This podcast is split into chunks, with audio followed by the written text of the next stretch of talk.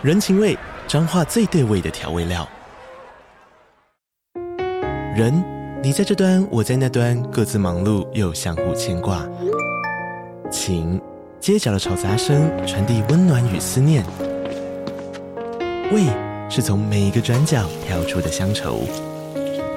这里是彰化县政府 Podcast 节目《彰化早咖》，我是主持人内克。从彰化大小事各具特色到旅游攻略，透过轻松有趣的访谈，带着大家走进最在地的早咖。准备好了吗？彰化的故事，我们说给你听。以上为彰化县政府广告。但是其实我们知道，牙痛就看牙医啊，你哪里不舒服就要看哪里的医生嘛。为什么当我们心里有问题的时候，或者是我们有一些情绪上面的关卡过不去的时候，我们会很排斥看心理医生或心理咨商呢？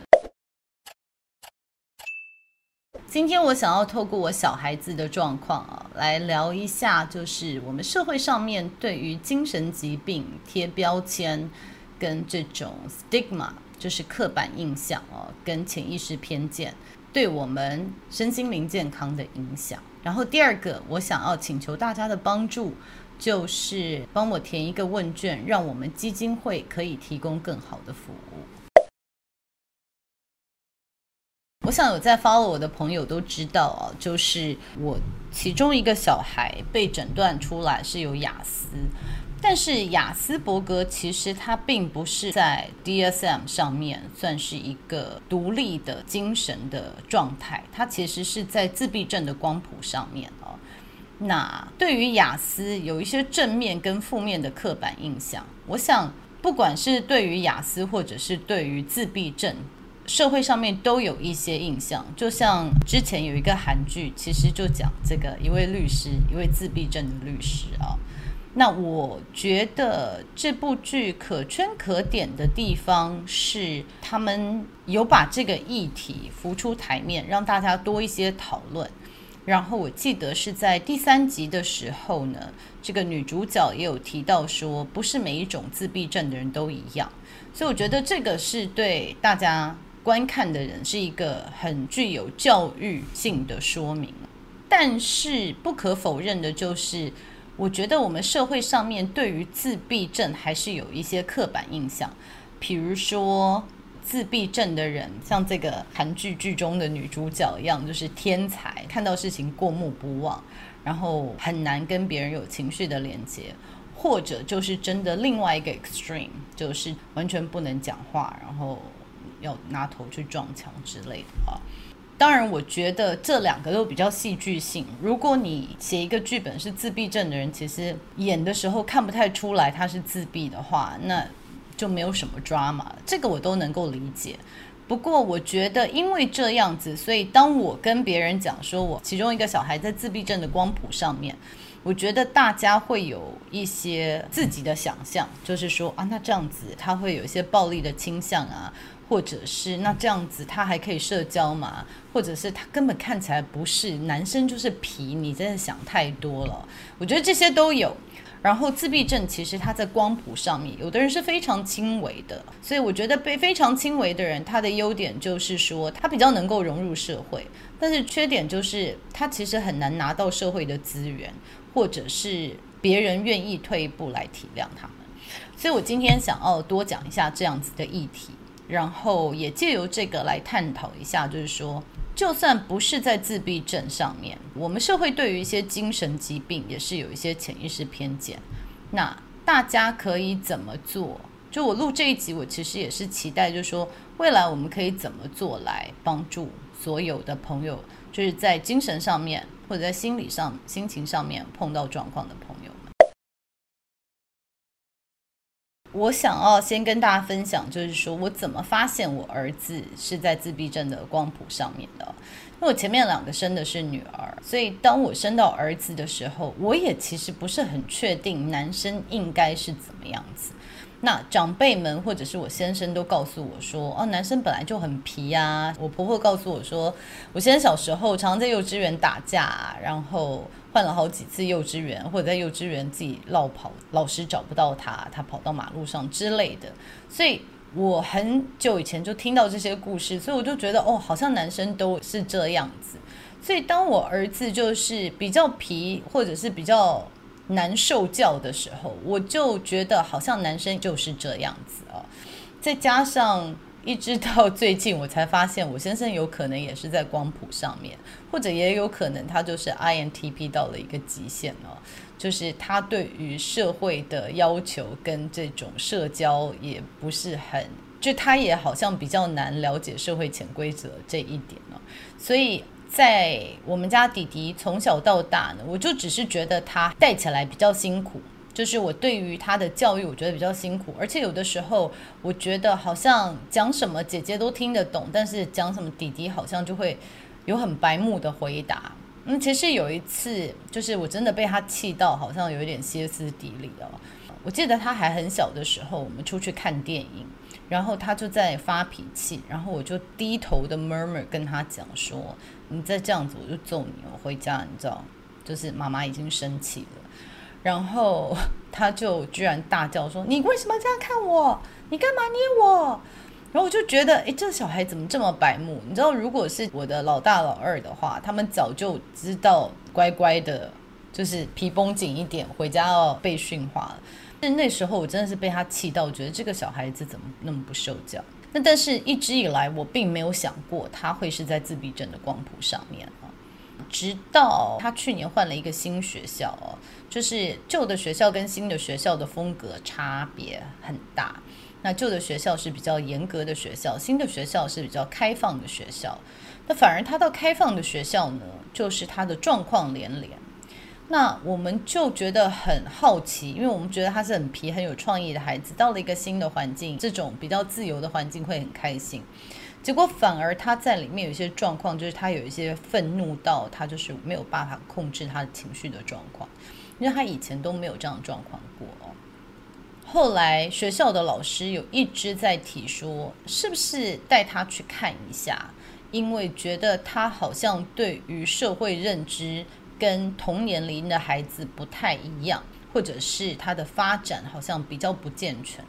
那当时我对于学校也是有很多不满，因为我觉得他是新生，然后我觉得你们就一直想要给他贴标签，好像也是有点想要他离开的感觉啊。所以我其实那个时候就有点排斥带他去看心理咨商跟心理医生，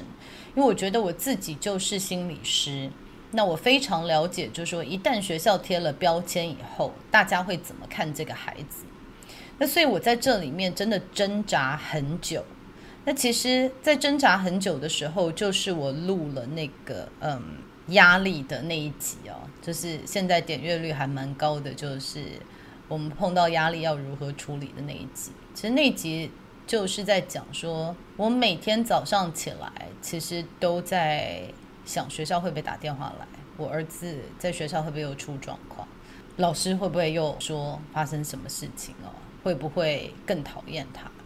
所以其实那个时候觉得真的是一种无力感，因为不晓得怎么教诶。就是怎么告诉他说，那你在学校如果碰到这样状况，应该怎么样做？然后你不要发脾气，就是你要好好的讲，等等。就是当他平静的时候讲都没有问题，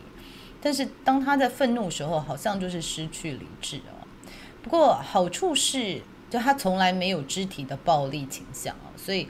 我觉得这一点可能是当时为什么考虑那么久的原因，就是。很多时候他是语言上面，那我觉得他一直没有在做一些肢体，那我我就觉得他只是在愤怒的时候说一些难听的话而已哦。所以这也是我拖了很久的原因。最后我还是决定要带他去看，因为我发现就算我是心理师，儿童心理学或者他现在面临的问题，我发现我是没有办法解决的，这不是我擅长的区块。然后我对小孩子的这种 social emotional learning，就是社会情感发展，我也不是那么理解，所以我边学边教，其实成效不大。那当我决定要带他去看的时候，其实我的家人也表达了一些他们的担忧，也就是说，他真的有问题吗？如果真的带他去看，诊断说有，然后帮他贴标签，怎么办？哈，或者是根本没有，他就是皮，就是只是需要好好教育而已哦。其实这种声音都很多了。那最后就是还是要 convince 大家，然后 convince 我自己，要带他去找心理咨商。然后其实我也带他看了好几家。我觉得，因为我自己有学过，可能很多我会在里面听，我就觉得，诶，他的价值观或者是他的做法、操作方法适不适合我儿子？那我当然每一次回来，我也会问我儿子他自己的看法。所以到最后呢，还好我们非常的幸运，就是找到一位非常适合他的。那我觉得也是带着爱在看这个孩子。那他也告诉我说，我们应该怎么样面对他的发展呢？然后他也比较清楚地解释给我们听，就是说为什么到这个年纪他比较看得出来，就是因为比较小的时候，小孩的这个 social emotional learning 都不成熟嘛，慢慢的比较成熟以后，就会发现就是说他比较不理解一些潜规则，他很难到一个新的场所很快的看出来规范是什么。然后，尤其是在一个比较自由的团体哦，就是老师并不会讲得很明显，就是说谁什么时候应该一定要做什么事情，谁什么时候一定不能做什么事情。就在这个规范是比较松的时候，大家仰赖的是一个潜规则。讲白了，就是你不要这么白目，你应该看得出来什么时候不能讲话，什么时候可以讲话，老师不会讲给你听。可是对于他这样子状况的孩子，他其实是听不懂，他其实是看不懂的，就是说没有人解释给他听，他听不懂，他看不懂，所以他会做出一些让人觉得很白目的事情。到了一个新环境呢，他就会一直被骂，一直被骂，说你不可以这样，你不可以那样，你不可以这样，你不可以那样。所以站在他的角度来说，他就会一直觉得说，那都没有人告诉我应该怎么做。我做这样子也被骂，做那样子也被骂，但是我明明看到别的人可以做这个啊，别的人也可以做那个啊，殊不知别人做这个的时候可能是下课时间，或者别人做那个的时候可能是换一个老师哦。那对他来说，他看不懂，所以为什么他会到学校暴怒？就是说，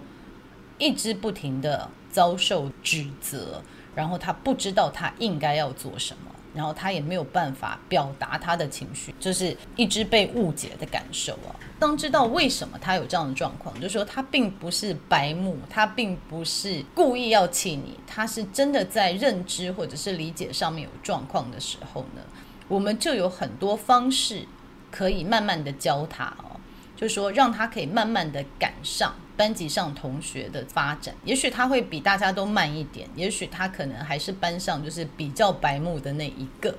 但是他不至于会影响到大家的学习，或者是说完全没有办法跟上团体生活。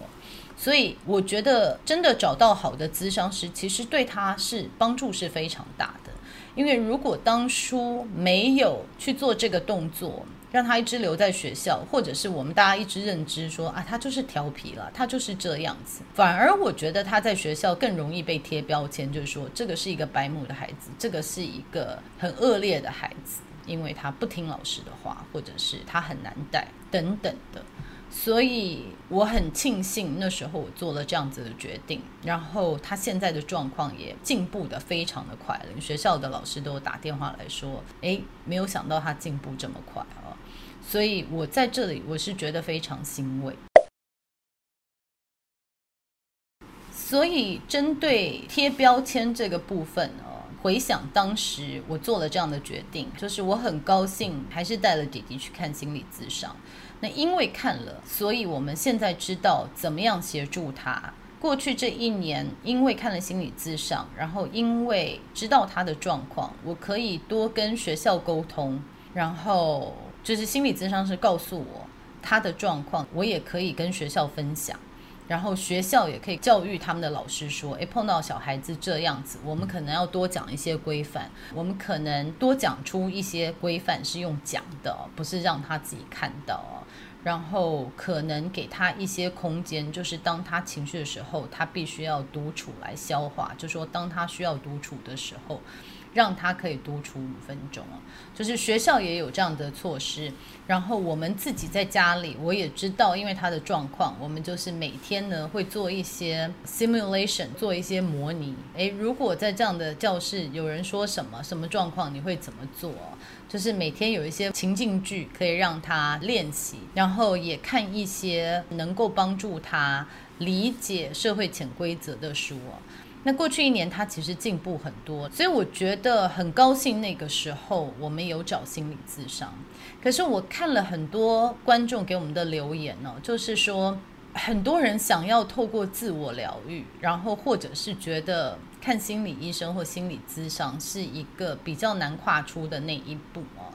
那现在我觉得慢慢观念已经比较开放。比起十年前，就说哦，看心理医生，或者说这是精神科，好像神经病这样子哦，好像都有一些很负面的看法。但是其实我们知道，牙痛就看牙医啊，你哪里不舒服就要看哪里的医生嘛。为什么当我们心理有问题的时候，或者是我们有一些情绪上面的关卡过不去的时候，我们会很排斥看心理医生或心理咨商的？那我觉得外面还是有多多少少觉得说，哦，心理疾病这个是就代表你这个人有问题哦。然后再来就是很多人也对于现代的这个忧郁症会觉得啊，这个忧郁症就是。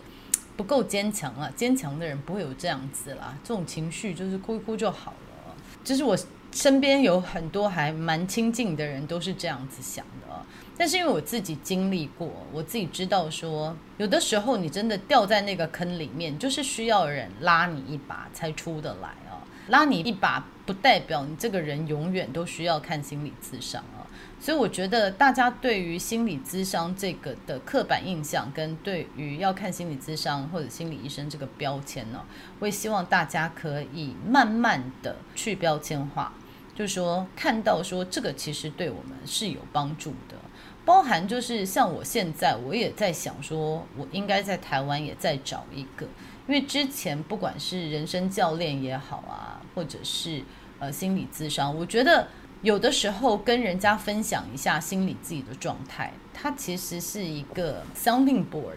就是在讲的过程中也是非常疗愈的。因为我知道有很多观众朋友给我留言，也是说我有没有做咨商，或者是我有没有提供这样的服务。那还是再次强调我没有。可是我非常建议大家，如果真的碰到一些瓶颈哦，有一些自己想不通、过不去的，也可以试着找一下心理咨商师。我讲了这么多，其实我的重点是有心理上面的疾病，或者是有情绪上面的问题，其实不丢脸。就像我们生病一样，就是我们要面对它，知道我们的问题在哪里，我们才能够解决。那。你的心里如果有受过创伤，如果你硬告诉自己说没有问题，我没有问题的，我只是需要更坚强一点，那么其实就像你身体有病而不去治它一样，就是身体有伤口，你不去治疗它，只是上面贴一个 OK 绷而已哦，这样子其实它也不会好。所以我希望大家可以重视心理咨商的重要性。我觉得，因为我们社会还是比较 TJ 型的嘛，对于忧郁的人，想要说哦，就坚强一点就好啦，就是 tough it out 就好的人啊，我想要告诉你们，就是说，哭的人他哭并不是因为他脆弱，就是我想要跟大家分享一句我最近我忘了在哪里看到的话，就是哭的人他哭并不是因为他脆弱，而是因为他坚强了太久了，所以。我希望大家可以多带着同理心去看别人，然后多爱自己，多关怀自己一点。如果需要的话，就去寻求协助。然后最后，我也想请求大家的帮忙，就是大家都知道我有一个 Cure Joy 基金会，那我们要做的就是提供 Social Emotional Learning，就是我们希望开发一个软体，能让整个家庭在这里面有一些 Social Emotional Learning 的学习。目前还在开发中，我们花很多时间在这上面的设计，然后跟许多心理学背景的人在做讨论呢。那在这过程中，我们希望得到一些你们的回馈，就是希望不管是大朋友也好，小朋友也好，可以帮我们填一下我们这个 survey 啊，这个调查。这些调查的结果也会有助于我们游戏系统的设计哦，所以希望未来可以提供一个很好的产品，可以协助大家的 social emotional learning。另外一个就是我在跟我的 partner 有在讨论，就是说。其实，在美国的华人也特别对于看心理咨商有很大的排斥，就是说这是一个很大的 stigma，大家都觉得呃看心理咨商是很不 OK 的。所以，其实移民的第二代、第三代现在想要找心理咨商，可是因为文化上面的差异哦，大部分的心理咨商师在美国还是以白人为主，少数民族的心理咨商师相对来说比较少一点。所以，我们现在也希望能够组织，然后整理所有可以用华语提供咨商的咨商师的名单呢，未来放在我们的小宇宙里面，然后可以提供给全世界的华人这样子的服务。所以，如果您这里有符合国际的 HIPAA 的条件，然后可以在线上提供中英语的咨商的话，欢迎跟我们联络，希望做一个 directory，可以把所有可以讲中英文的华人的咨商师都放在上面，提供给全世界的华人这样子的服务。那今天我们就先讲到这里了，然后祝大家身心愉快，我们下次见，拜拜。